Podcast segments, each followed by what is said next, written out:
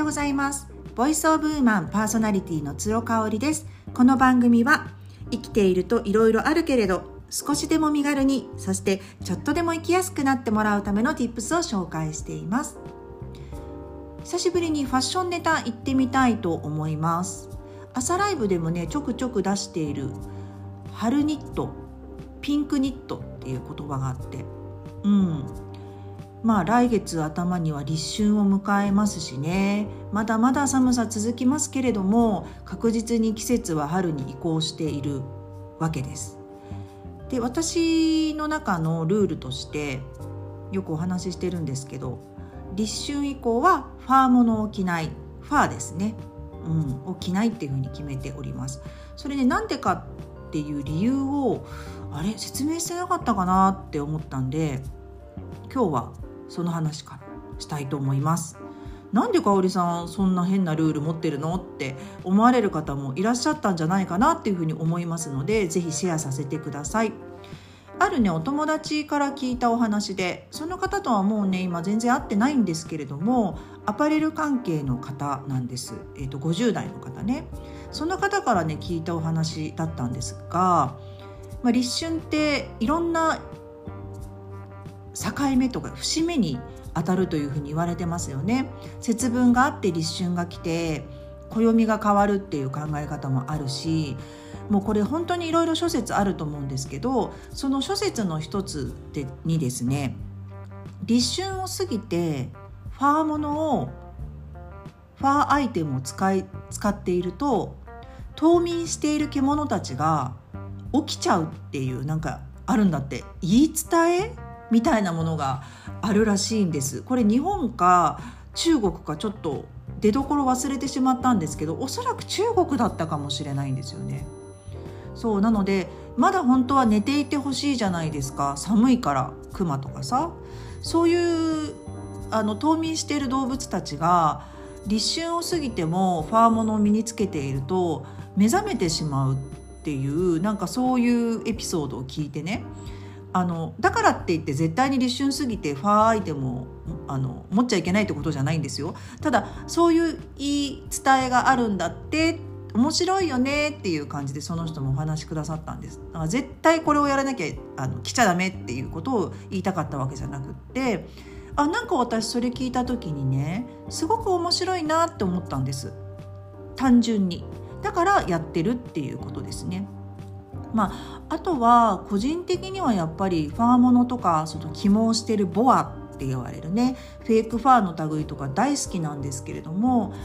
どうしてもこのアイテムをプラスしちゃうと春らしさが演出できないなって感じることが多いのとあとはまあ立春過ぎたらやっぱり春らしさを感じるコーディネートにきちんとシフトしていきたいっていうねなんかそこ私の変なこだわりがあってあのずっと守り続けているルールなんですね。ここ3年か4年ぐらいずっと守り続けているルールになります。で色だけでもねまだまだ寒いので色だけでもっていうことでピンクのニットを今探しておりましてこれ朝ライブで話したらみんなねピンクニット欲しいです。私も探してますっていう多かったんですよ。ただピンクってもう30代まではいけるかもしれないけど40代以降おいそれと簡単に手が出せる色じゃないですよね。うん。ただねやっぱニットってどうしてもこの毛足があの夏の服よりあったりとかしてリュクスなイメージがね豪華なイメージがそこで演出できるし胸の開き具合とか形とかオーバーシルエットなのかリブなのかちょっと目が詰まった感じのものなのかでねだいぶ印象が変わるのでトライしてみるんだったらピンクは是非春えーと、冬から春にかけての今の時期がいいんじゃないかなって個人的には思うんですよね。うん、じゃあ私に似合うピンクってどういうものなのって考えるとやっぱりフォーシーズンのパーソナルカラーを知ってるっていうのは大きいと思います。ただね一回診断を受けただけじゃなかなかね腑に落ち落ちてこないのがまたピンクであるんですよね。私の場合はスプリングっていうパーソナルカラーなのでピンクはね結構ねストライクのものが多いんですよ。ただ青みのあるピンクはちょっと苦手。あの顔色が悪く見えちゃったり老けて見えちゃったりするので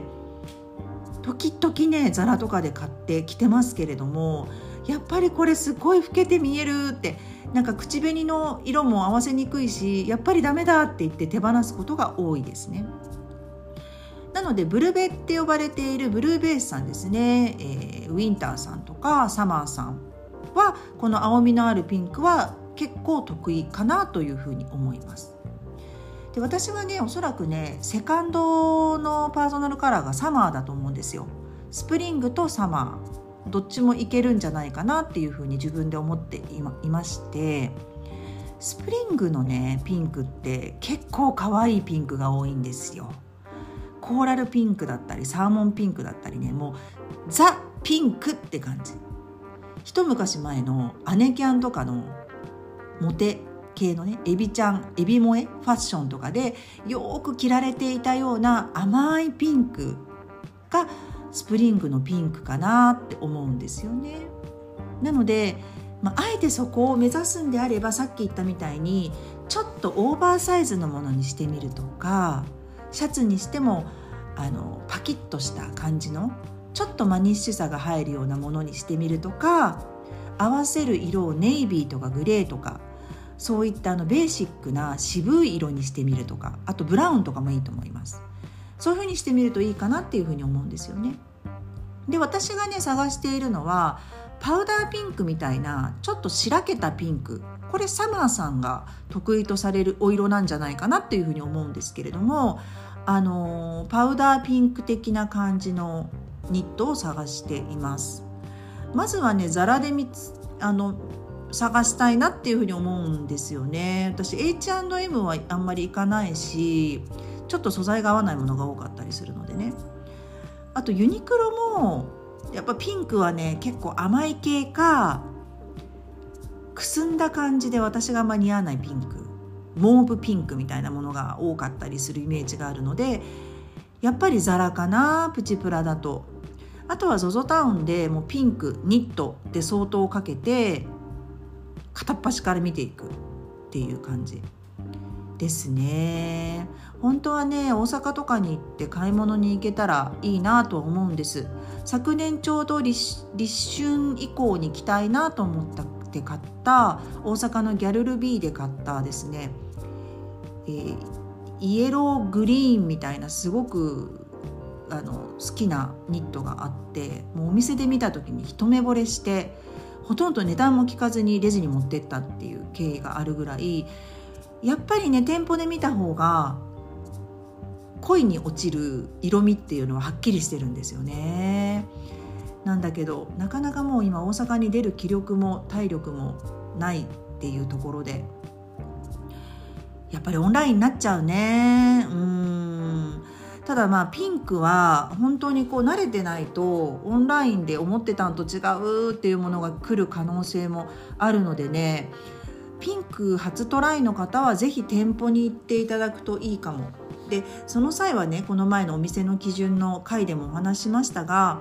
あんまり店員さんの言うことは聞かない方がいいかも。ただね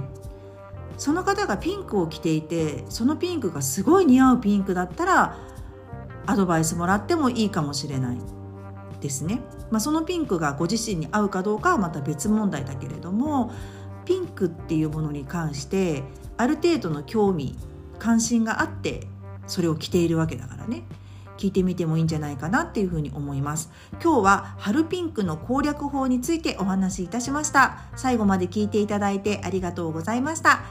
えー、それではまた明日ですね。あそうだそうだ。忘れてたえっ、ー、とこう今日の20時からですねそれこそピンクのストールを出します。ただこのピンク私が先ほど申し上げたちょっと青みのあるマゼンタなんですね。ただマゼンタ一色ではなくって、えー、グレーとかちょっと白茶けた色が入ってたりとかするので、えー、筆筆っていう意味のねこう筆をシャシャシャシャシャってこう絵画のように描いたえー、物が柄になっている。すごく綺麗な色使いのストールになっておりまして。これねピンクね前評判いいですよ。私実はブルーの方が人気出るかなと思ってたんですけどやっぱり時期的にピンク探してらっしゃる方が多いんでしょうね。あのピンクにしようかなと思ってますっていう方のご意見も結構いただいておりますのでね、えー、服だとピンクちょっとハードル高いかなっていう人はぜひ今日の20時にラローブフルフルのオンラインショップにてお待ちしております。それではまた明日。